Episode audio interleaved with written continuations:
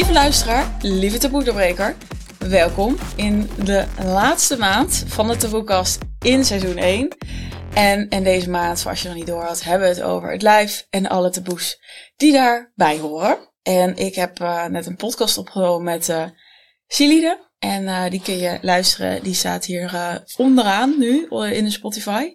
En het was wel heel grappig, want normaal heb ik spreeksters en die of sprekers en die kruisen elkaar niet. Maar toevallig was het net dat we elkaar hadden gekruist. En dat was wel grappig, want ik had Celine al even ingelicht wie er kwam. En uh, het was even het gesprek. Oh hey, de kankerpatiënt. nou, je had er eigenlijk bij moeten zijn, maar het was echt heel grappig. Nou, we gaan het dus vandaag hebben over kanker. Lieve Jeanette, welkom. Ja. Hi, V. Uh, hoi. Um, ja, en um, zou je jezelf even willen voorstellen? Ja. Uh, nou, ik ben Jeanette Visser. Uh, ik ben trouwens geen kankerpatiënt, maar een ex-kankerpatiënt. Ja, precies. Even ja. voor alle duidelijkheid. uh, ik ben 58 jaar. ik woon onder de rook van Schiphol. ik woon samen met een, met een hele goede vriendin. Dat is ook heel leuk. Is weer eens iets heel anders. ja, of het taboe doorbreken. Ja, dat ja. ook, dat ook, dat ook. Ja, zeker. Um, en uh, ik werk in het domein van identity and branding. En dat wil eigenlijk zeggen dat ik me bezighoud altijd met mensen, groepen mensen of individuen. Die uh, meer vat willen krijgen over ja, op wie ze zijn in feite.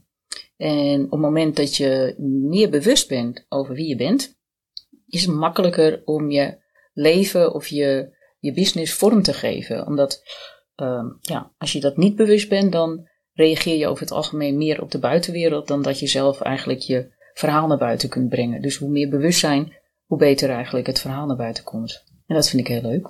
Ja, mooi. Thanks.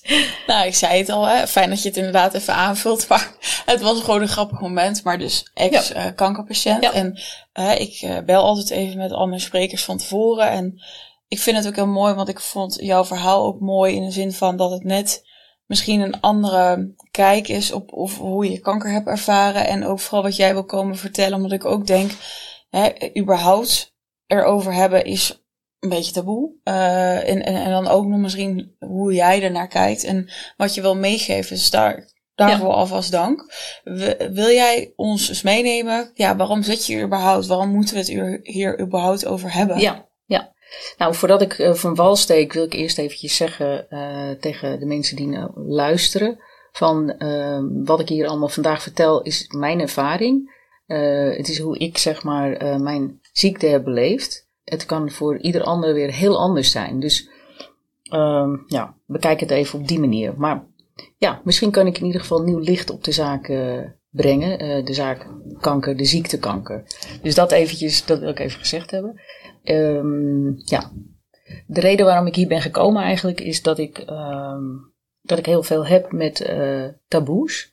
En dat heeft eigenlijk alles te maken ook met uh, wat ik net vertelde, dat ik in het uh, domein van identiteit werk. En daar, daar gaat het eigenlijk altijd over wie, wie is iemand. En ik geloof zelf ook heel erg in dat iedereen er mag zijn. Um, iedereen is hier op aarde op een of andere manier. En heeft hier iets te doen. En in dit leven hebben we uit te zoeken wat dat dan is. Op het moment dat je met de taboes um, uh, om de hoek komt, in feite. Een taboe is eigenlijk iets van wat, wat niet mag, wat niet besproken moet mag worden. Dus uh, het is een taboe. En dan, dan, dan zie ik al visueel ongeveer een muur, weet je, een taboe. Het mag niet uh, over gesproken worden. Dat staat haaks op mijn gevoel van openheid, als in iemand mag er zijn. Dus ik heb altijd heel veel uh, compassie voor alles wat een taboe is. Dus even los van dat ik jou heb uh, gevonden op, uh, op Instagram. Um, en daarom had ik ook een connectie daarmee met, jou, ja, met jouw podcast. En um, ja, omdat ik juist heel erg ben van dingen mogen er zijn. En de reden waarom ik hier nu vandaag ook specifiek wil zijn, om zelf mijn verhaal te vertellen, dat is omdat ik ontdekt heb eigenlijk, doordat ik plotseling zelf het onderwerp wat, was wat met kanker te maken krijgt. Terwijl je hele leven heb je te maken eigenlijk met mensen, andere mensen die overkomen dat. Hè? Je bent het nooit zelf. En in één keer heb je, ben je zelf, um, zit je in een onderwerp wat niet populair is. En, um, nou ja, en, en, en, en zo, ja, de manier zoals het met mij eigenlijk is gegaan, um, ja, daar wil ik eigenlijk iets over vertellen. Zodat andere mensen er misschien uh, ja, iets aan hebben. -hmm. Nou, wat, wat eigenlijk, waar ik mee wil beginnen te vertellen, is eigenlijk dat uh, het onderwerp kanker is eigenlijk, wordt eigenlijk bijna synoniem gezien als de dood. Dat wil ik eigenlijk meteen even ontrafelen, omdat het is niet de dood, het is de ziekte kanker. En de ziekte kanker, ja, die krijg je op een gegeven moment een keer. Uh, dat, dat is bij mij dan zo gekomen dat, uh, dat, dat er iets in mijn borst zat. En dat je dat laat onderzoeken en je denkt het is niks. En je hoopt vooral dat het niks is. En dan is het ten ene wel wat en dan is dat het.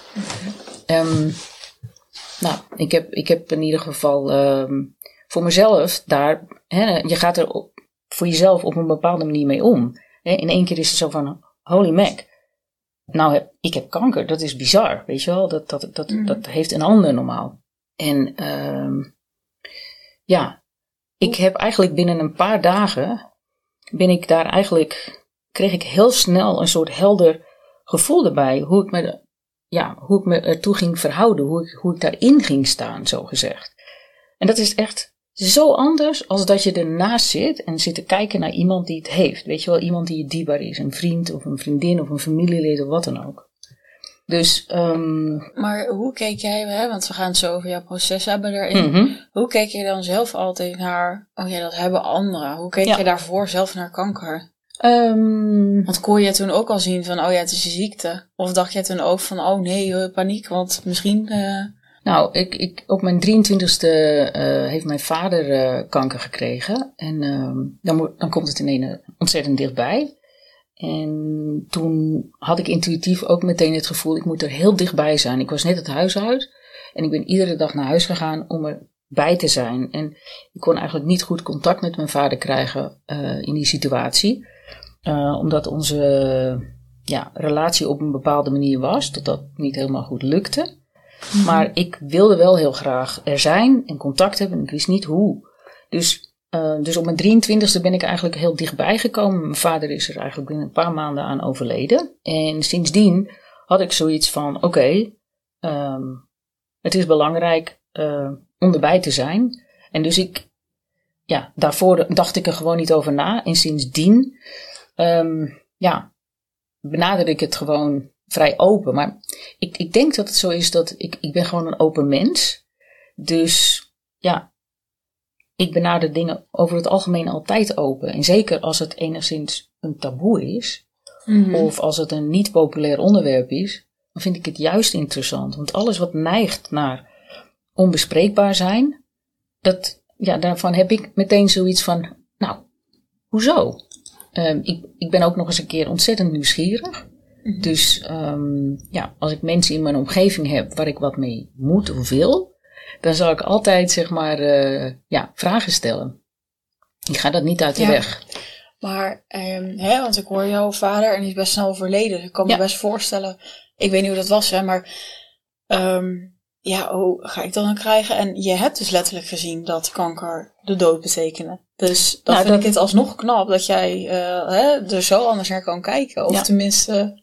Nou ja, Dat, dat, dat, de, de, situatie bij mijn vader was uh, dat op een gegeven moment de diagnose kanker was. En binnen een aantal maanden is er van alles gebeurd. En het leidde uiteindelijk dat hij.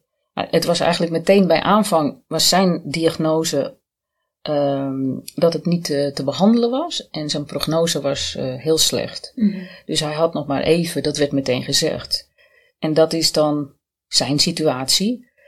Um, en dat was, nou ja, daar had je toen mee te dealen. En uh, ja, dat, dat was ik, hoe ik erin stond toen, was eigenlijk, um, ach, hij, hij, gaat natuurlijk nog niet dood. En op een mhm. gegeven moment was het eind daar en toen was het klaar. En dan moet je, ja, dan moet je daarmee dealen. Dan moet je ineens met de dood dealen.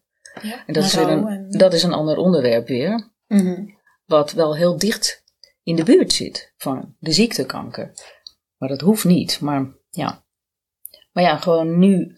Ja, ik, ik heb nu geleerd eigenlijk, doordat ik zelf de, de ziekte heb gehad dat het heel anders kan gaan en dat je heel erg uh, bij jezelf kunt blijven uh, in die ziekte.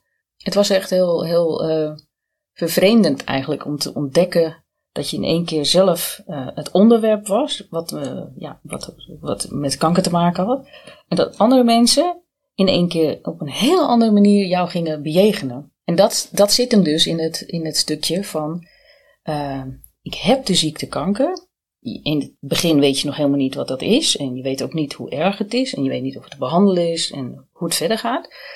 Maar onmiddellijk, en dat is eigenlijk zo gebleven in het belangrijkste deel van het proces, is dat mensen het direct associëren met de dood. En vooral ook, ze projecteren vooral ook hun eigen gevoelens ten aanzien van de dood. Mhm.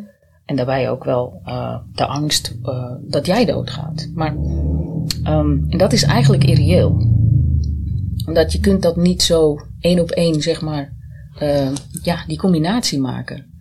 En dat is, dat is heel weird. En ik merkte het eigenlijk vrij snel. En dat, dat, dat had allemaal niks te maken met weten, maar wel met een soort gevoel. noem het een helder weten. Dus uh, eigenlijk vrij snel nadat ik dus die diagnose heb gekregen, toen heb ik voor mezelf eigenlijk vastgesteld van, oké, het is een potentieel dodelijke ziekte, dat snapte ik. Mijn prognose was uh, vrij goed. En kun je ons eens meenemen naar het begin of wanneer jij dit hebt ontdekt? Ja, dat was in uh, september 2020. Toen kwam ik, ja, komt een vrouw bij de dokter. Ja. En dan denk je, nou, het is vast een kieste of zoiets. En, en dan, dan, dan moet je onmiddellijk, dan zegt de huisarts, nou, ik vertrouw het niet. Dan ga je naar het ziekenhuis en dan word je meteen, beland je in de malle molen, want het is inderdaad niet goed.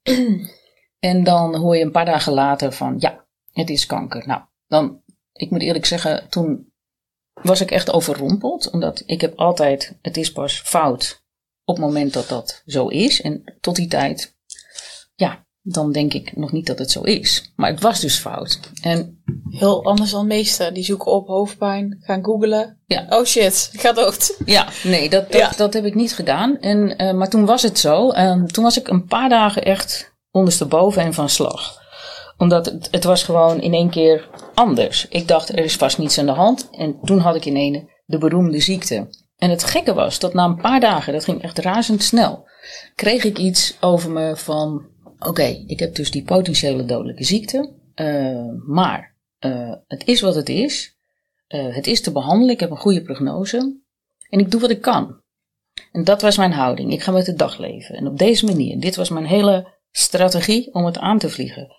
Um, en dat was eigenlijk een soort, ja, best wel positief. En um, ja, het was gewoon een, een, een, passend bij mij wie ik ben als persoon. Want zo, zo, zo, zo zit ik, sta ik in het leven. Um, ik heb ook meteen gedacht van, uh, hoe ga ik daar nou mee om met de buitenwereld? Want um, ik wist, er was al voorspeld, je krijgt zo'n hele lange lijst met de bijwerkingen van als je op een gegeven moment het behandelprogramma krijgt. Mm -hmm. En daarvan was chemo een belangrijk component. Ik wist dat ik binnen twee weken kaal zou worden van de chemo. En toen dacht ik van, oké, ik moet dus nu een beslissing nemen, want het wordt dus heel zichtbaar dat ik uh, ziek ben. En niet alleen vanwege mijn haar, maar chemo, laat wel, ja, dat wordt wel zichtbaar. Ik moet een beslissing nemen of ik me nou ga verstoppen, of dat ik gewoon blijf doen wat ik doe met alles wat er is. Ik heb daar even over, ik heb dat even laten in, indalen, maar het was eigenlijk wel duidelijk en achteraf gezien helemaal duidelijk. Want ik ben, ja, ja, als je open bent, Ja, dan zou ik het kan dat- raar zijn ik als kan je niet- dit van verstoppen. Nee, ja. dat, dat is helemaal ondenk. Ja, dat, dat was ondenkbaar. En dat, eh, Snap je wel eh, dat sommigen dat eh, verstoppen? Ja. ja, nee, dat snap ik helemaal. Ik snap het echt. Ik, ik, het, het heeft echt mee te maken hoe persoon je bent. Hm. En, en ook, ehm, ja, het is heel persoonlijk. Hoe je, een ziekte is heel persoonlijk. Ehm, wij kunnen precies dezelfde ziekte hebben en jij kunt hem heel anders beleven. Jij hebt een andere leeftijd, een andere achtergrond, een andere opvatting. Dus het is heel persoonlijk. Maar ehm, ja, waar was ik gebleven? In dat jij dus zoiets had van, nee, ik ga gewoon laten zien en pak, Ja, pak ik ga dat- alles wat ik ben. En, eh, Ik ga me niet verstoppen, dat was het. En, ehm, en toen dacht ik het, het volgende, want al in, dat, in, in die paar weken dat dit zich afspeelde, de eerste maand zeg maar nadat je het te horen krijgt en dat je begint met de behandelingen, zit je in onderzoek. En dan krijg je dus met de hele wereld te maken die hoort zo van, holy shit, heb je kanker? Ehm, en dan, en toen dacht ik dus van, nou, ik ga me niet verstoppen. En toen dacht ik meteen van, oh jee, ik merk gewoon dat iedereen zo bang is. Iedereen is zo bang om me heen. Nou, Maar werkelijk 99 procent, nou, werkelijk bijna iedereen was doodsbang. dus ik, ik voelde me ook echt genoodzaakt ongeveer. Ik, ik, vond het echt heel belangrijk om mensen gerust te stellen. En daarom heb ik er ook voor gekozen om heel veel te vertellen. Uh, om in social media, dus op Instagram en op, uh, op Facebook. Om te vertellen wat er met mij aan de hand is. Om, om, het een beetje, om mensen op de hoogte te houden. En vooral ook om het te ontwarren. Omdat de mhm. hele tijd mensen, ja, kanker is dood. Maar er zit nog een, de weg naar de dood. Ja, die, dat, ja, dat is helemaal nog niet te zeggen. Ik zit er voor, ja, nou goed, eh, op het moment dat het speelde, zeg maar, was het allemaal nog niet zo helemaal duidelijk. Mhm. Maar in ieder geval, het is niet hetzelfde. En dan ben je als zieke dus een beetje de mensen om je heen en dragen, omdat ja. die de angst allemaal ja. projecteren op jou. dat is toch de omgedraaide wereld. En, maar het is heel dus echte steun zijn we dan niet eens met al die kopscholen. Nou ja, weet je, dat, dat, het, het was best wel, um, het was, dat was wel um, vermoeiend, uh, maar ik, ik had ook echt met mensen te doen. Omdat ik moest de hele tijd vertellen, maar luister, het ligt heel anders. Het zit heel anders voor dan jou je denkt. Het was voor mij anders. Ja. Dus Um, en dit is ook eigenlijk wat ik um, duidelijk wil maken in deze, in deze podcast. Is um, wees je bewust als je te maken krijgt met mensen met, uh, met een ziekte, met, bijvoorbeeld in, deze, de ziekte kanker. probeer je bewust te zijn dat je niet projecteert, je eigen angst projecteert op een ander. Vraag je af als je, als je angst, als je, als je, als je bepaalde uh, heftige gevoelens hebt hè, van angst of, of nervositeit of wat dan ook. Als je te maken hebt met iemand die dichtbij zit, hè, waar, je, waar je niet omheen kunt, waar je niet omheen wilt, mm benoem dat dan. Weet je wel, als je in gesprek gaat met iemand, als je dat moeilijk vindt, dat je dan gewoon zegt van. Uh, ik merk dat ik, uh, uh, heel, dat ik het heel spannend vind, en, of dat ik heel geschrokken ben. Ik ben echt in shock om te horen dat jij kanker hebt. En ik vind het echt heel moeilijk om het erover te praten. Ik weet ook niet wat ik zeggen moet. Weet je wel, dat, je kunt dat allemaal zeggen wat je wilt. En vervolgens moet je eigenlijk dan zeggen dat je dus scheidt wat je zelf voelt, jouw angst. En dat je dan zegt, maar hoe is dat voor jou? En dat zijn twee hele verschillende dingen. Maar wat ik meemaakte, en echt heel veel meemaakte, is dat mensen naar me toe komen en die zeggen: Oh, Jeanette, wat verschrikkelijk. Wat verschrikkelijk. En dat ik echt dacht van, oké, dat is echt heel vervreemdend als mensen zo op je afkomen. Weet je wel, omdat in feite weten ze niet helemaal waar het over gaat.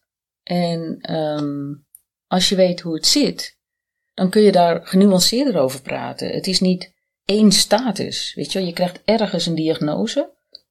Dan komt er een prognose. Zo gaat dat. Er zijn statistieken. Mensen kunnen een soort van voorspelling doen. Doen een soort van voorspelling, omdat mm. mensen dat ook graag willen. Die willen weten waar ze aan toe zijn. Ja. Dan ga je in behandeling en dan, ja, dan, dan, dan moet er bekeken worden. Ja, dan zullen we gaan meemaken of de behandeling aanslaat. En dan, uh, ja, dan, dan, dan kom je daardoor. Of je blijft er nog een tijd mee bezig. Je blijft nog een tijd ziek. Of je leert ermee leven. Ja, of je gaat inderdaad dood. Maar het is niet zo dat het een wet van mede en pers is. Dus mm -hmm. ja, weet je, en wat ook nog een keer zo is, dat speelt ook nog. Op het moment dat je dus uh, geconfronteerd wordt met een potentieel dodelijke ziekte, wordt ineens het leven heel belangrijk. Dan word je heel erg aangesloten op het leven. Dat is eigenlijk, nou, dat vond ik zelf echt, was voor mij echt waanzinnig. Omdat voordat ik ziek werd, was ik helemaal niet zo blij ik stond helemaal niet zo, uh, zo fijn in het leven. Ik, uh, ik was niet, ja, ik, ik stond niet lekker in het leven, al een poos niet. Mm-hmm. En ik kreeg geen vat op mijn leven om het anders te doen. En ik was bezig om allerlei verbeteringen. Ik, had wel, ik wist wel wat er allemaal moest gebeuren. Maar het ging niet snel genoeg. En toen gebeurde dit. Ja, op een of andere manier, de manier waarop ik er doorheen ben gekomen, hoe het is gegaan, wat ik heb meegemaakt, het heel bewust meegemaakt, ben ik eigenlijk veel meer in contact gekomen met het leven. En um, het is in ieder geval wel bijzonder dat ik dus nu ook uh, werk met mensen, andere mensen eigenlijk die geraakt zijn door kanker. Ik vond het ook, ik had ook echt sterk de behoefte om me in dat domein te begeven. Omdat ik een, ja, een, een, een ervaring heb, zeg maar, waarbij ik uh, niet bang ben. En waarbij ik, uh, ja, dus niet dat, dat taboe-ding, die angst projecteren op mensen. Dus ik kan eigenlijk in een soort ontspannenheid eigenlijk zijn met mensen die deze ziekte hebben. Mhm. Nou ja, dus dat is, dat is heel erg mooi om dat, eh, om dat nu te kunnen doen, om daarin in Ja. te zijn. Ja, maar je hebt het nu best wel veel gehad over hè, de, de buitenkant en hoe Ja. de omgeving reageert. Ja. Maar kun je ons ook eens meenemen naar, hè, van je krijgt zo'n prognose, je zegt ja, ik heb chemo gehad. Ik neem aan dat dat wel iets met je doet. Of dat, eh, weet je, je zegt ook, je, je, je wist dat je haar ging uitvallen. Dus hoe is dat dan? Hoe heb jij dat ervaren? Ja. Ehm, het was. ehm, het, ja. Ik, ik beleef dingen over het algemeen. ehm, ik, ik zie heel veel dingen als een experiment. Ik vind het heel leuk om, door ervaring te leren, als het ware. En ik merkte dat zelfs toen ik ziek werd, dat ik. ehm, ja. En ook door per dag te leven, hè, zoals, ik, zoals ik erin was gaan staan dat ik, eh, ja, dat ik dat op die manier heel goed eh, kon doen. En dat ik daardoor eigenlijk, als je het per dag bekijkt dingen, ja, is het veel minder spannend eigenlijk. Omdat wat er vandaag is, eh, als ik vandaag weet dat, dat er een bepaalde prognose is en ja, dat het er goed uitziet, dan heb ik nog geen reden om me heel erg druk te maken. Dus dat, dat lukte heel goed, grappig genoeg. Eh, en ehm, nou, de voorspelling dat mijn haar ging uitvallen, ja, dat moet eerlijk zeggen, ik was altijd vrij makkelijk met eh, mijn haar eraf scheren, knippen, blauw, eh, van alles Even mee doen. zeggen, want voor veel vrouwen is dat natuurlijk een. eh, Dus voor heel, ding. veel, voor heel veel mensen is het Ja. verlies van haar echt een groot ding, maar dat, dat was het voor mij niet. Maar ik moet wel zeggen, op de dag zeg maar dat, ehm, dat ik in één keer het haar uit mijn hoofd kon trekken, ik, ehm, Mm. dat was wel een, een soort, een soort, ja, een soort horror dingetje, weet je wel, dat in een, dat je Echt dat je ziet. dat je het hele uit je hoofd trekt. Ja, ja. dat, dat was wel heel eh, bizar. Maar ik ben meteen volgende dag heb ik het af laten scheren. Mm. Tot heel kort.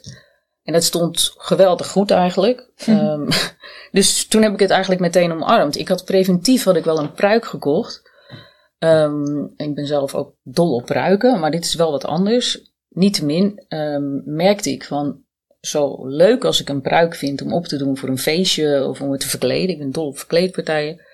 Was het nu zoiets van, kwam het nu aan mijn identiteit. Dus ik merkte zo van ja, en net zo goed als dat ik van tevoren heb gezegd van ik ga niet me verstoppen, Mhm. had ik ook niet de behoefte om een pruik op te zetten. Ik heb letterlijk die pruik één keer gedragen en dat was omdat ik een eh, online kerstdiner had waarbij we in een gala jurk moesten en die had ik toevallig en het was een onvoorstelbare glitterjurk van heb ik jou daar. En ik vond zeg maar dat kale hoofd en Ja, dan boven, dan dat, die eh, donsharen. Dat stond niet. dus toen heb ik die pruik opgedaan. Maar dat was echt een gimmick voor mij. Ehm, ik had ook een pruik gekozen die best wel anders was dan mijn eigen haar. Had meer krullen, een andere kleur, een andere lengte. En achteraf gezien had ik veel liever de Beyoncé pruik genomen. Nee, echt, het was dus een fantastisch haar was dat. Maar, weet je, zo zie je maar weer. Voor mij was een pruik gewoon fun. En ik, ik, ik, ik, wist eigenlijk op het moment dat ik dat ding aanschafte, had ik helemaal, wist ik nog niet dat ik hem helemaal niet ging dragen. Omdat ik, ik, ik wilde gewoon zijn wie ik was. Namelijk, ik ben Jeanette, ik ben ziek. Ik, ben nu, ik heb nu chemo, daarom is mijn haar eraf. Chemo is het medicijn om me beter te maken. En ja, het haar is eraf, maar dat betekent wel dat het werkt. Dat vond ik eigenlijk een eh, mooi inzicht. Mhm. En ehm, hè, ik, heb, ik heb nog nooit chemo gehad, maar wat zijn de klachten of waar moet ik daaraan denken? Want je zei van oké, ik was best wel bij go with the flow, klonk het als in het proces. Ja. Maar het lijkt me toch, ja, je bent ziek. Ja, dat, dat klopt. Je, je wordt ziek eigenlijk van de bijverschijnselen. Want Mhm. ehm, de, de, de tumor is 3,4 centimeter. En ik wist ook heel erg zo van, nou, dat is dat stukje en de rest Mhm. is eigenlijk goed. Ja. Dus als je dan dus die eh, medicijnen krijgt en dan krijg je die chemo als, ja, als bestrijdingsmiddel. En dan krijg je nog een, eh, hele keur van andere spulletjes om dat weer te kunnen hebben. Hè? Want vroeger moest je dan, ja, werd je sowieso heel erg misselijk. En dat, dat hebben ze nu iets beter, kunnen ze dat reguleren. Hangt ook weer heel erg af van wat je voor behandeling krijgt. Mhm. Mijn behandeling was redelijk goed te hebben. Ja, het was wel zo dat ik. Het is heel weird. Je gaat dan chemo krijgen, daar heb je veel over gehoord. Het is net alsof je eh, kerosine krijgt eh, ingespoten of een of ander gif, hè? want zo wordt er altijd over gepraat. En ehm, ja, en dan gebeuren er langzaam dingen. Dan krijg je allemaal bijverschijnselen. Mhm. Last van dit en last van dat. Je haar verliest, je wordt moe. eh, je ligt als een walrus op de bank. Maar ik hield altijd voor ogen, ik moet hiervan beter worden, dus ik moet hier doorheen. Dus het ging bij mij gewoon eigenlijk heel goed. En eh, ja. Eh, ik, ja. En wat betekent heel goed dan?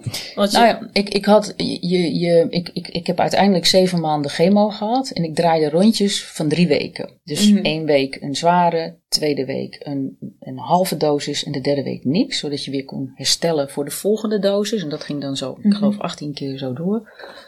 Ehm, en ehm, ja, ik had op een gegeven moment gewoon een soort... Als je leeft bij de dag, hè, dan krijg je op een gegeven moment eh, een soort ritme die is zoals het is. En als je niet de hele tijd bezig bent met alles vooruit, of ja, je kunt ook achteruit kijken natuurlijk, maar ik was gewoon met de dag bezig.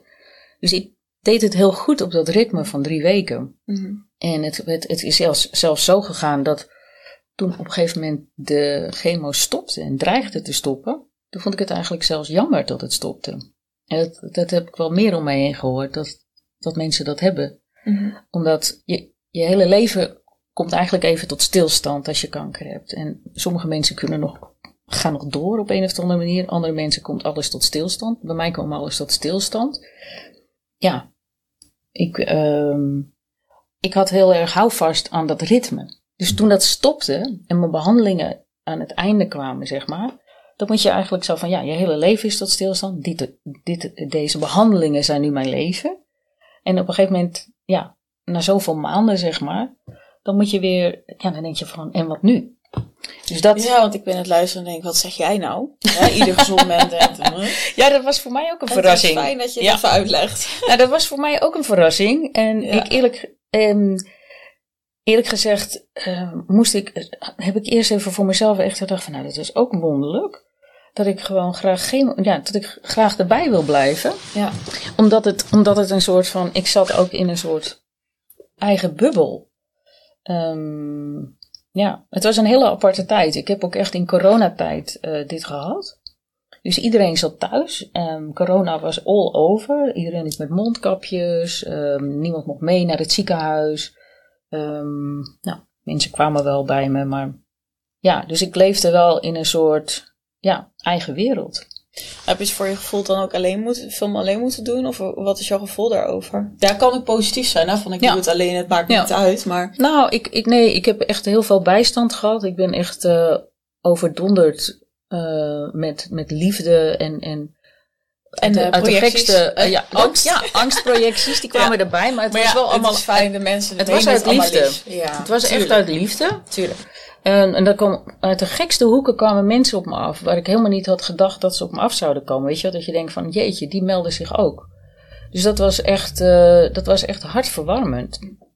En dat is ook zoiets wat mensen niet ja, weten. Er komt dus heel veel liefde komt er eigenlijk eh, op je af. Als, als je dus geconfronteerd wordt met de potentiële dood. Hè? Want het is echt de potentiële dood. Het is niet zeker dat dat zo is. Dus ehm, Ja, ergens mooi en ergens denk ik soms... Ik vind het altijd wel jammer als het dan echt ergens slecht gaat, dat we dan pas die... Snap je, dan gaan we pas die liefde uit. Terwijl, waarom doen we dat niet nu? We leven Ja. toch nu, weet je wel? Nou ja, het maakt het wel, het, het stelt het wel op scherp. Het stelt het op scherp. Op het moment dat je dus te maken krijgt met een potentiële dood, dan in ene ga je nadenken over wat belangrijk is. En ehm, je gaat ook echt een heel nadrukkelijk gevoel krijgen over wat niet belangrijk is. En dat is dus echt zo ontzettend fijn. Eh, mensen komen dan op me af en die zeggen dan: Oh, Jeanette, dat, dat, dat jij in dat in zo'n huiswerk waar allemaal mensen komen die ziek zijn, die allemaal met kanker te maken hebben. Vind je dat niet, vind je dat niet heel naar? En ja, je hebt het zelf gehad, dus dat moet voor jou wel extra moeilijk zijn. Waarom haal je dat? Het zijn weer projecties. Ja. Waarom haal je dat op de hals? Mhm. En dan, dan, dan kan ik zeggen, of dan zeg ik dus van nou, het is eigenlijk anders dan je denkt. Want ehm, eigenlijk, op het moment dat je te maken krijgt met de dood, en dat weet je ook als je op een uitvaart bent, dan ga je het heel even, dan ga je het heel erg hebben over, eh, over het leven juist, over het leven van die persoon. En als je dan teruggaat, iemand is nog niet dood, iemand heeft te maken met kanker, dan, dan wil je heel erg vandaag je kwaliteit van leven goed hebben. Dan wil je, ja, als het je lukt, hè, als, je, als, je, als het je lukt om niet, uh, ja, je, kunt heel erg veel last hebben hè, van de behandeling of van je ziekte, hè, dus dat er van alles uitvalt en dergelijke. Maar als dat niet zo is, hè, als, je, als je een beetje ruimte hebt, dan wil je gewoon uh, ja, kwaliteit van leven, zoals iedereen dat wil. Maar als je dus de, ja, zo zeg ik het altijd, als je de dood in je nek voelt hijgen, dan, um, ja, dan, dan, dan, dan wil je gewoon niet bezig zijn met nonsens. Weet je wel, bijvoorbeeld stress. Ik heb, ik heb ook de reden waarom ik zeg maar voordat ik ziek werd, uh, het eigenlijk niet zo leuk vond, is dat ik op een of andere manier het altijd voor elkaar kreeg om dingen te lang te doen die niet goed voor mij waren, waar ik me niet goed bij voelde. En op een of andere manier uh, had ik altijd zoiets van, nou, weet je, ik doe dit nog, want er zijn allemaal redenen waarom ik dat doe. En waarom ik het ook vooral niet mee moet stoppen. Dus hè, bijvoorbeeld met werk. Uh, ik deed werk wat me eigenlijk best wel veel stress gaf. En dat had er heel erg mee te maken dat ik in een soort waardesysteem zat. Hè. Mensen hadden een bepaalde opvatting hoe je dingen moest doen. En ik was eigenlijk een beetje de old one out. En ik vond het altijd zelf heel erg uh, prima. Zo van, nou, ik ben die, diegene die dit vertegenwoordigt. En uh, dus dat is prima. Maar ja, ik heb gewoon te lang dingen gedaan die niet goed voor me waren. En dat leverde heel veel stress op. Nou ja, dus dat, dat, dat op het moment dat je dan ziek wordt hè, en de dood in je nek krijgt, en je weet van hé, hey, serieuze ziekte, als ik dit nu niet goed oppak, dan kan het gewoon verkeerd lopen. En ik heb dat niet allemaal zelf in de hand, maar om het te negeren, ik zou het niet kunnen negeren, deze ziekte. Ik moest onmiddellijk alle hens aan dek om te zorgen dat ik beter werd. Dus ja, het, het, het kaf van het koren scheiden, dat gaat heel goed. En ik, ik denk echt als je, ik dat iedereen die naar een uitvaart gaat, iedereen kent dit gevoel. Als je terugkomt of als je daar zit al, dan heeft iedereen zoiets van, wat zit ik nou moeilijk te doen over dit of dat? Weet je wel, over dat gezeur met... Ja, ik denk überhaupt als eh, iemand gewoon doodgaat, dat je dat beseft. Ja. Of, uh, als je met de dood te maken krijgt, of dan ga je heel erg relativeren. jij zegt natuurlijk, oh, ik, ben, ik heb dit allemaal meegemaakt in coronatijd. Ik denk dat we dat toen ook zagen. Ik denk dat veel mensen zijn het alweer vergeten, volgens ja, mij. Ja, zeker. Maar uh, hè, over vrienden en familie en onze gezondheid. Dat dat, en, en ook de, denk de kleine dingetjes die je gaat zien. En uh, ja, weet je, en, en ja, tuurlijk. Maar ja, je zou dus liever, denk ik, zo'n wake-up call al veel eerder hebben. En dat je Eigenlijk dus durft wel. te luisteren naar Ja. jezelf. In Ja. plaats van dat je Ja. over je grenzen gaat. En, en ja, fijn dat je het dus aanhaalt. Want ik denk dat heel veel mensen ze daar wel zo in zitten. Nou, maar dat is absoluut waar. En dat, om heel eerlijk te zijn, heeft kanker mij dus heel veel gebracht. Het heeft mij gebracht dat ik dus weer levenslust heb. En ik, ik ben super dankbaar dat ik het overleefd heb. Dus dat het goed is gekomen. En dat ik dus die levenslust weer heb. Weet je wel, dat ik weer aangesloten ben op het leven. Dat ik gewoon iedere dag denk, ik ben er. En ik ga vandaag een hele mooie dag maken. Dat denk ik echt serieus. En iedere dag, aan het einde van de dag, probeer ik ook stil te staan bij waar ik dankbaar voor ben, waar ik trots op ben en waar ik naar uitkijk. Je moet ook nadenken over waar je naar uitkijkt, omdat, ja, dat, dat is iets om voor te leven. En, Mm. en ja, voordat ik ziek was, had ik, had ik die aansluiting niet. Dus het, het, het, het, het voelde vlak. Mhm. En dat, ja, dat is eigenlijk, eigenlijk heel kostbaar. En ja, over het algemeen hiervoor, zeg maar, had ik af en toe dat soort momenten. Dat je bewust bent van je sterfelijkheid. En daarmee, dat is, dat is en en, hè.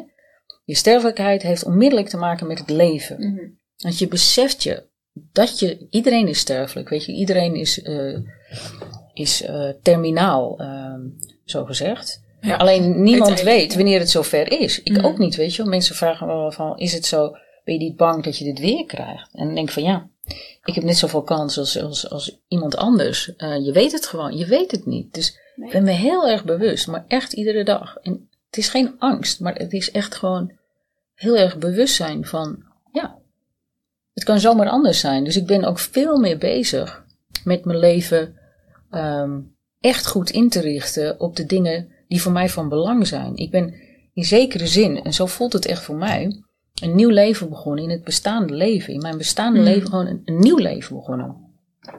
Ik heb de kans gekregen om opnieuw te beginnen. en dat is, ehm, dat is zoiets uh, bijzonders. Dat, ja, dat vind ik ook echt geweldig. Ehm, en ik heb ook echt dat um, aangepakt. Ja. En ja. En je zei, hè, want dat, dat heeft kanker je dan opgeleverd. Ja. Nou ja, het klinkt heel erg van het is me echt iets komen brengen. Namelijk een hele ja, mindshift. Ik hoor ook een stuk, nou ja, veel meer kijken naar, hey, wat is het leven? En misschien wel nog veel dankbaarder dat je er überhaupt uh, bent en uh, daarvan kan genieten. Is er ook iets wat het je niet heeft opgeleverd? Mm. Want ik, je bent iets wat echt, me, iets wat echt me positief, zou ik zeggen, over het heel het feit dat je kanker hebt gehad. Ja. Ja, iemand vroeg mij wel een keer van, is er nou niets negatiefs? Ja, of en negatief. daar, heb ik, daar heb ik echt, het valt me echt niet mee om iets negatiefs te vinden.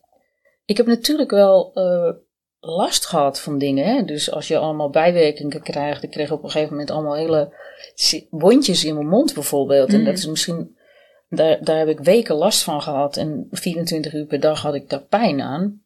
Dat, dat, dat, dat, weet je, die, die verschijnselen van die ziekte, die zijn wel moeilijk. En zo, er zijn wel meerdere dingen die, waar ik jullie niet mee lastig zou vallen. Uh, is wat pijnlijk was en, en wat zeer deed. Want je, je, je bent in behandeling. Dus dat, dat is wel iets wat, uh, wat er gebeurt. Maar en wat ik moest oplossen, ik moest constant managen eigenlijk allerlei problemen, al die bijverschijnselen. Maar op een of andere manier is, is zeg maar dat de positieve dingen die er eigenlijk gebeurden, die waren zo groot, mm-hmm. dat, ja, dat, dat ik er eigenlijk helemaal niet zo, ja, ik, ik kan er niet heel negatief naar kijken. Ik heb er zoveel mee gewonnen. Ik heb het doorstaan. Mm-hmm. En um, ja, en dat, dat heeft me gewoon veel gebracht.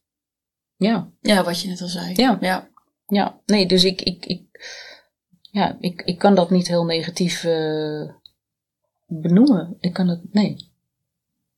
Nee. Uh, misschien, ja, wat, wat misschien als, als negatief kan worden gezegd, is dat, er, dat ik mensen heb gezien die er slechter aan toe waren als ik. En, en mensen die ook onderweg dat ik het proces doorliep, zeg maar, zijn overleden. Mm um, en dat, dat is, um, ja, dat, dat, dat, dat heb ik wel meegemaakt, maar en het, is, het is wel degelijk een, een, een serieuze ziekte. En dat, uh, ja, dat, ja, is, dat, is wel, dat is wel duidelijk. Wat we natuurlijk hier allemaal bespreken en uh, hoe positief jij er kijkt, dat triggert denk ik heel veel mensen. Want ja, we zeiden het van tevoren al. Ja, kijk, als je ouder hier is overleden, weet ik het wat, een moeder of een vader, ja, dan, dan, dan kun, je, dat, kun je dit niet aanhoren, denk ik. Dat iemand dit echt zo positief heeft ervaren, weet je. Nee, maar ik, ik probeer echt iets te vertellen hier wat te maken heeft met een, het kanker als taboe. Ja. En dat gaat eigenlijk over het stuk uh, dat, je, dat, dat mensen zeg maar kanker direct koppelen aan de dood. En die, die koppeling, uh, het, het ene woord en het andere zijn niet gelijk. Het ene is een ziekte die een bepaald verloop heeft, kan hebben korter of langer. En je kunt het uh, ja, overleven, zoals ik. En dan kun je dit soort verhalen vertellen. Als dat, dit is mijn verhaal wat ik heb meegemaakt. Um, ja, en het kan ook anders gaan. Dan zit je er anders in. Dus ja, ik zit hier te vertellen eigenlijk zo van ja, het is mij goed gegaan. Ik heb heel veel positieve dingen eigenlijk teruggekregen. Omdat, ja, je wordt eigenlijk eventjes helemaal uit het leven getrokken. En doordat ik er even helemaal uit ben gezet, kon ik een soort reset maken. En daarom kon ik dus opnieuw beginnen. en daarom is, het voor mij zo gegaan. Um, maar het punt, ja, wat ik toch wil meegeven aan, ja, aan, aan mensen die hier luisteren eigenlijk, is dat, het, um, dat je het vooral niet zo moet verwarren met de dood. En dat je het niet op die manier meteen, ja, dat dat niet een één op één ding is. Mhm. En daar veel genuanceerder naar uh, gekeken moet worden. En dat als je met mensen in je, in je directe omgeving hebt te maken, ja, die daarvoor staan en je, en je dus ook niet weg kan lopen. Mhm. Want ja, je kunt niet weglopen van je geliefde, die dus hiermee zitten, ondanks dat je het zelf heel eng vindt. daarom vind ik het belangrijk om hier vandaag te mhm. zitten, om te zeggen, joh, um, ja, het is begrijpelijk dat je, dat je bang bent dat een naaste, om, om, om een naaste te verliezen, dat je ook geconfronteerd wordt met je eigen sterfelijkheid. Maar ja, ook voor de sake of die persoon naast je, zeg maar. Je zult een verbinding willen maken of houden op een of andere manier. Hmm. Nou, maak dan onderscheid tussen jouw angst en zeg het gewoon. Zeg gewoon, ik, ik ben ontzettend bang gewoon. Ik vind het gewoon echt heel eng. Um, Maar wat kan ik voor je doen? En hoe is het voor jou? Weet je wel? Want misschien staat die ander er anders in en misschien ook niet. Maar dat heb je uit te vinden. Maar projecteer niet jouw angst op de ander. Ja. En jij uh, zei net al van, nou, ik werk dus met mensen. Uh, hè, ik heb gesprekken met mensen die het dus zelf ook ervaren. Wat is nou iets wat je merkt op de werkvloer waar mensen veel doorheen gaan of welke vragen ze zichzelf stellen? Want ze hebben natuurlijk niet allemaal uh, naar de borstkanker die sowieso opgelost kan worden en uh, de, de jackpot van de kanker, zou ik nee, zeggen. Nee, nee, nee, klopt, klopt. ja, nou, wat, uh, wat ik merk is dat, er, dat het voor iedereen verschillend is.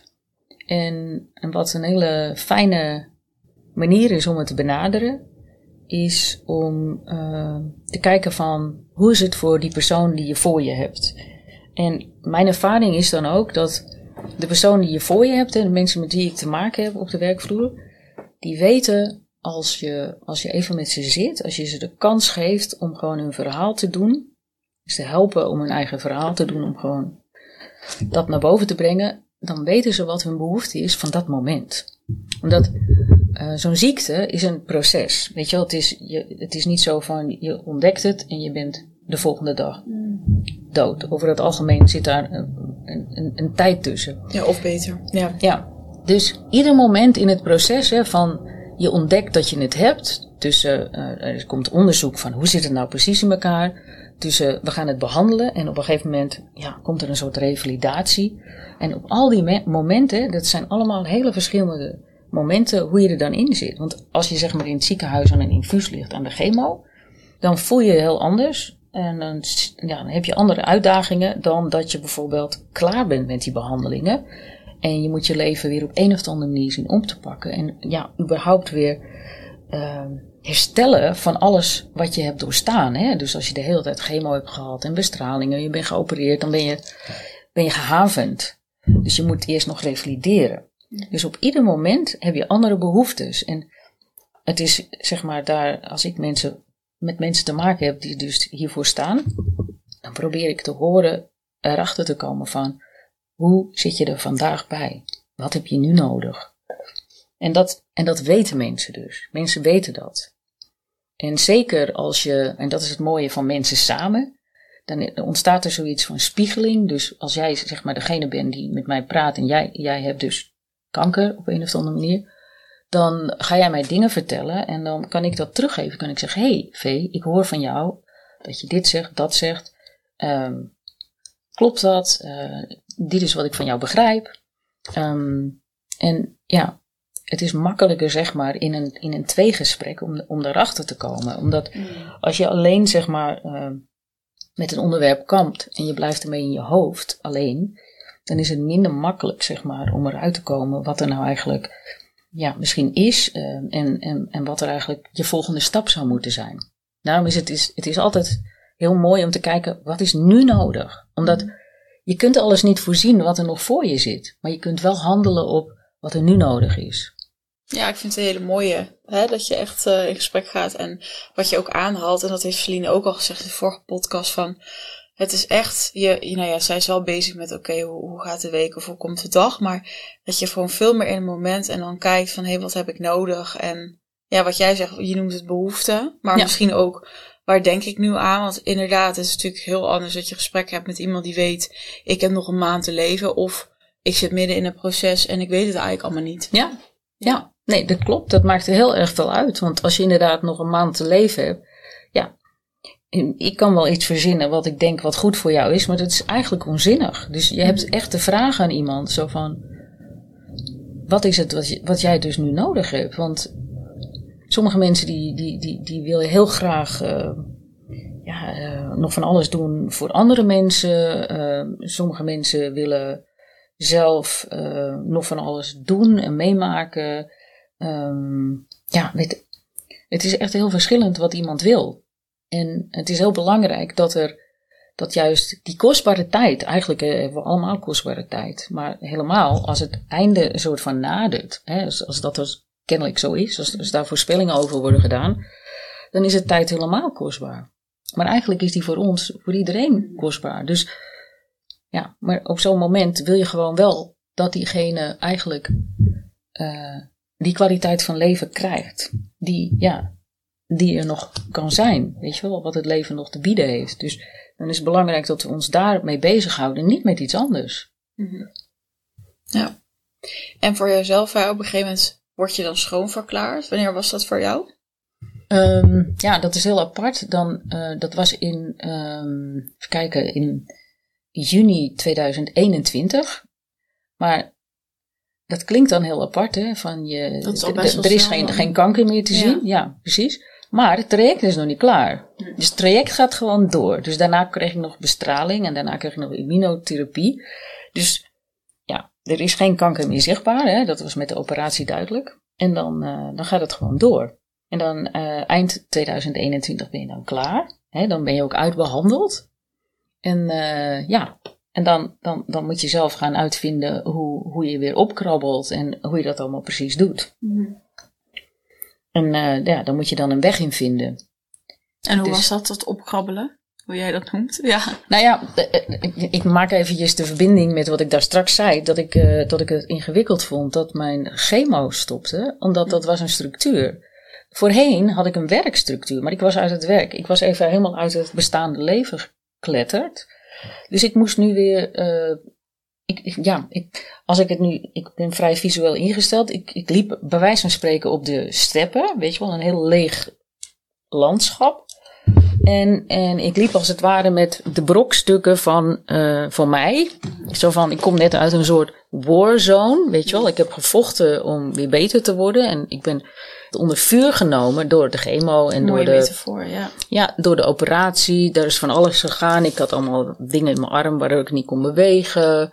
Uh, lange tijd. Uh, ja, ik, ik had allemaal last van van alles en nog wat. Uh, van vermoeidheid, van extreme overprikkeldheid. Dus ik had allemaal klachten. Maar ik wist de hele tijd tijdens dit proces, maar ik leef. Dus ik deal hier wel mee, weet je wel. Ik leef nog, weet je wel. Ik heb het overleefd. Dus ik ga hiermee dealen.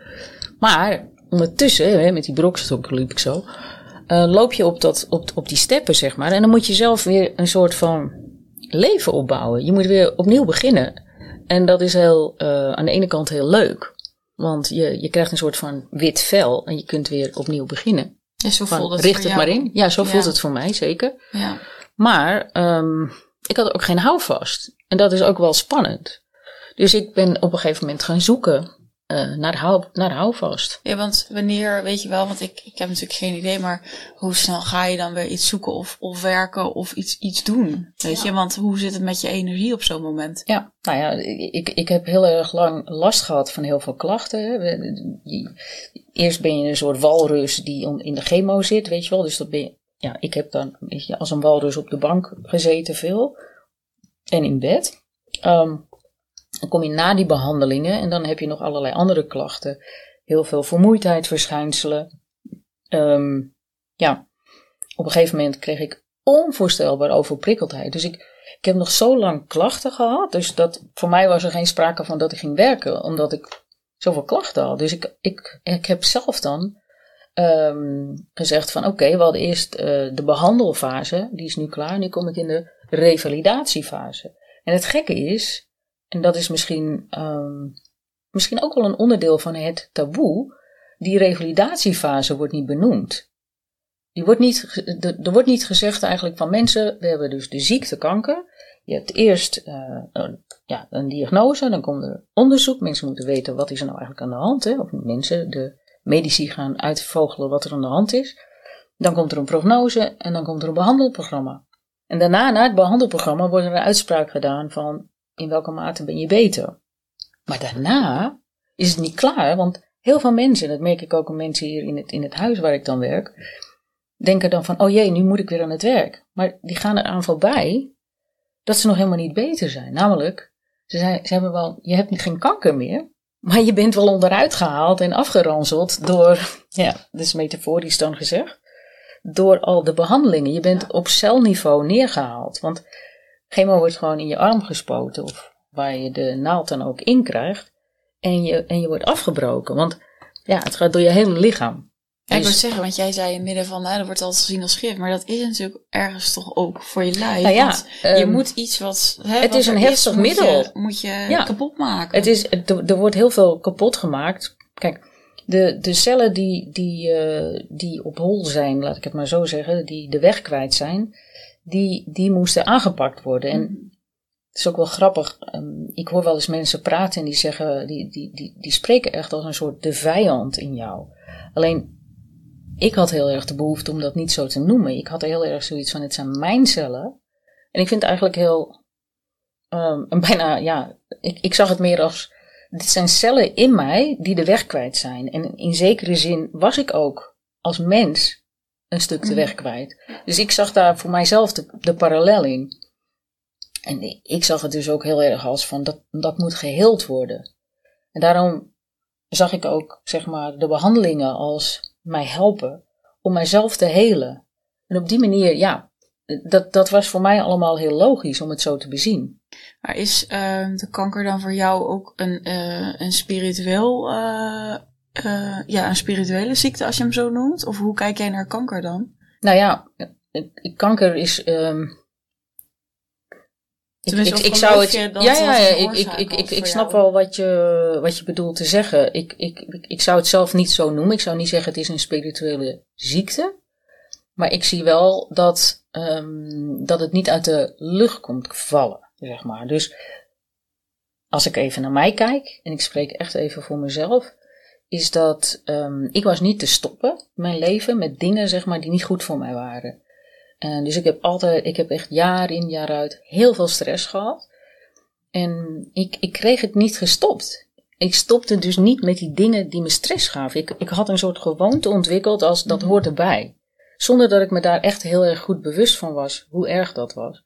En dus in die zin moest ik ergens gewoon, kijk, als je, als je maar jaar in, jaar uit, decennia lang druk op je hebt, dan gaat dat zich ergens wreken. Dus je krijgt of een hernia, of je krijgt eh, eh, ernstige hoofdpijn, eh, of je krijgt, eh, nou, of je krijgt kanker.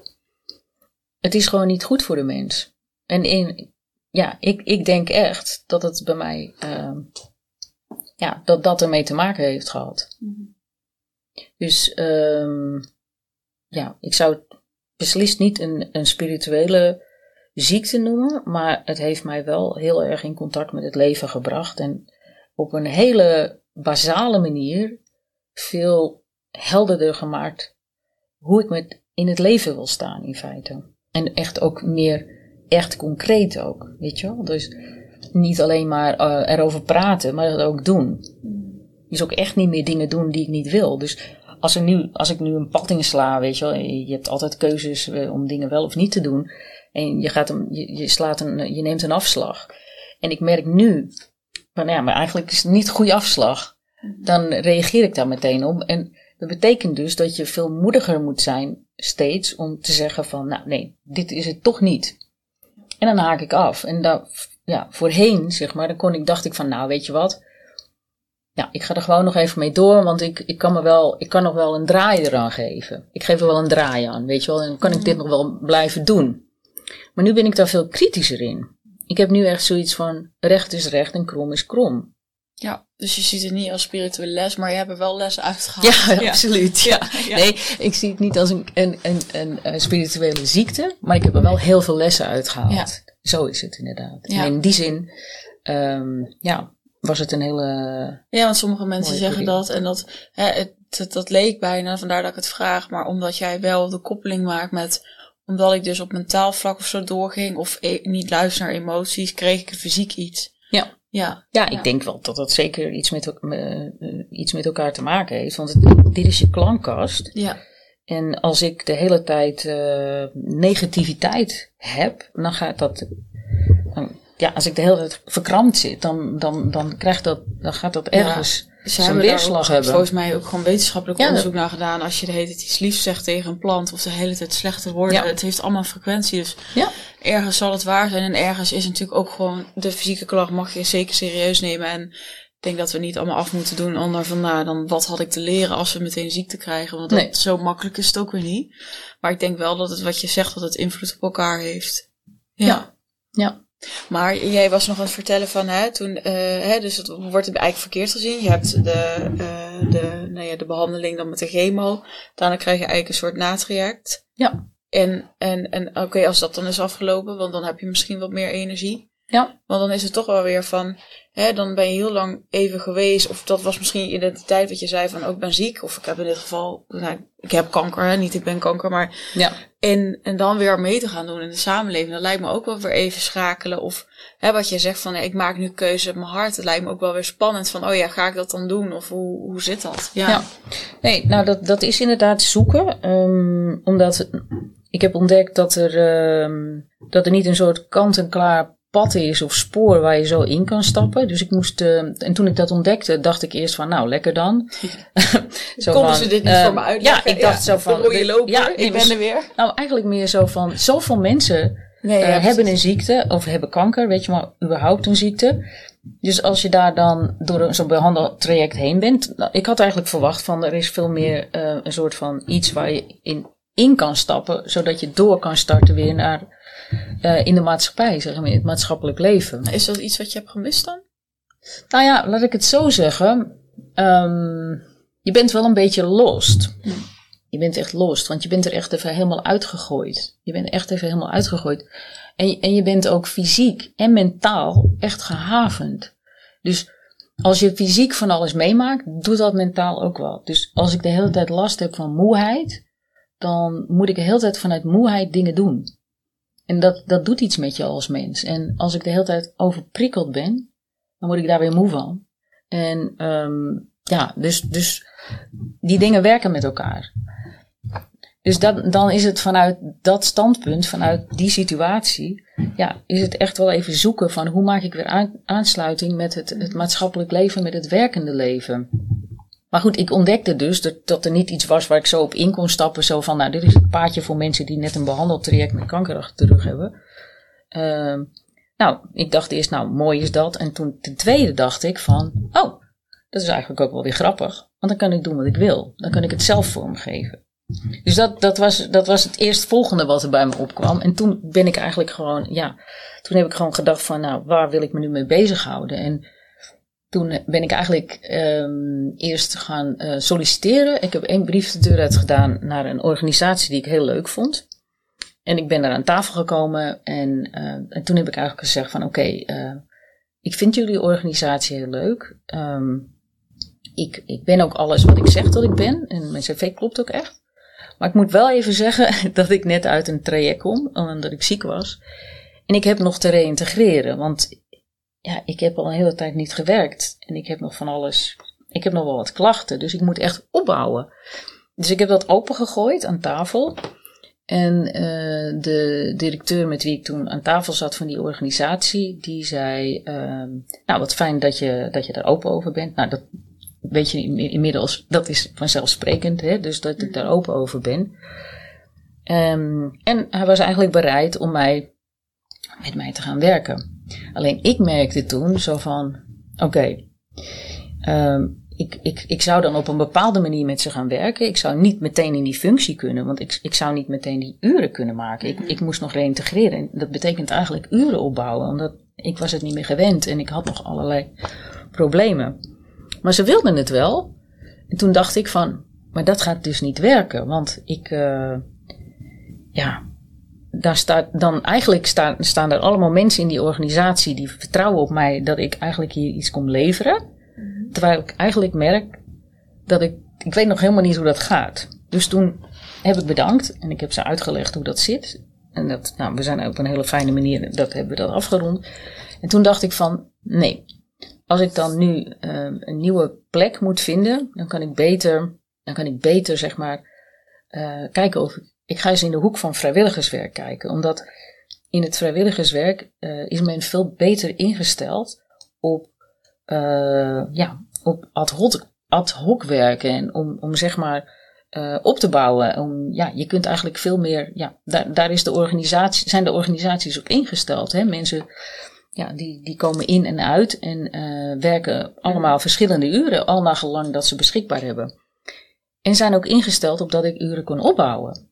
En ook, nou, ik kwam er dus ook achter ik ben uiteindelijk dus in de hoek van kanker gaan zoeken. Omdat ik dacht van, nou, ik weet niet, dat voelde zo. Ik dacht, dat is interessant. En toen kwam ik dus bij dat IPSO-huis terecht. Ja, dat dacht ik al dat je dat ging zeggen. Ja, toen kwam ik daar terecht. En toen bleek dat het zelfs zo is dat het heel veel zo uh, ook aangewend wordt. Dus dat mensen daar komen werken om een doorstart te maken weer naar een nieuwe carrière. Dus er is heel veel ruimte voor ontwikkeling. Dus ja, ik heb nu heel erg de gelegenheid gekregen om de dingen te doen die ik wil doen. En om dingen op te bouwen. En het is eigenlijk een, een, een perfecte reïntegratieplek, wat dat betreft. Ja, wat fijn dat er zulke plekken dan zijn. Ja, ja dat, dat blijkt zo te zijn. En uh, ik, ik vind het ook weer heel verrassend dat ik dat zo gevonden heb.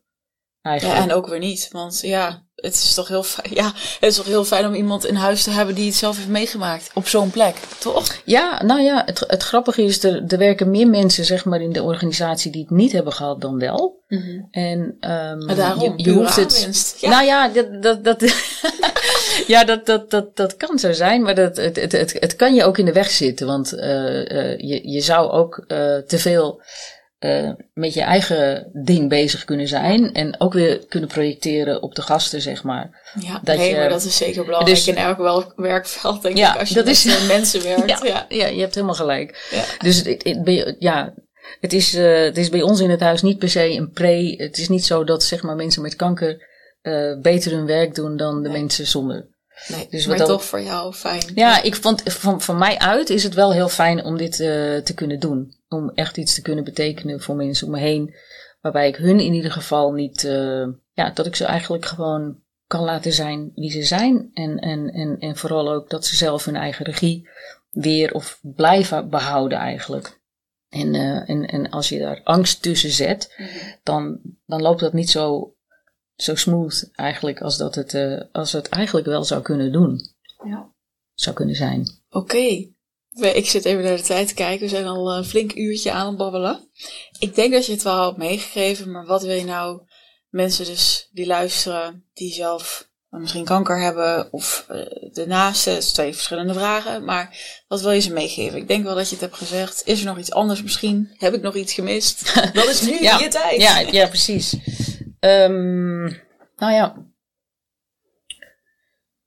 Voor mensen die, die kanker hebben en nu zitten te luisteren, zou ik zeggen: blijf heel erg bij jezelf. Geloof ook je eigen gevoel. Er is, er is heel veel hulp beschikbaar als het niet in je eigen omgeving is. Ga vooral naar een IPSO-organisatie. Die zijn in het, heel, in het hele land zijn vrijwillig, uh, door vrijwilligers gerunde organisaties zonder winstoogmerk, maar zijn er puur op uit om zeg maar naast de medische zorg om jou te ondersteunen. Dus maak daar vooral gebruik van. Uh, er is nog zoveel meer te doen dan alleen de medische zorg die je krijgt. Mm-hmm. Voor mensen er uh, omheen, ja, vermeng niet je eigen angst met dat wat je denkt te zien bij een ander, maar probeer gewoon het gesprek open te houden.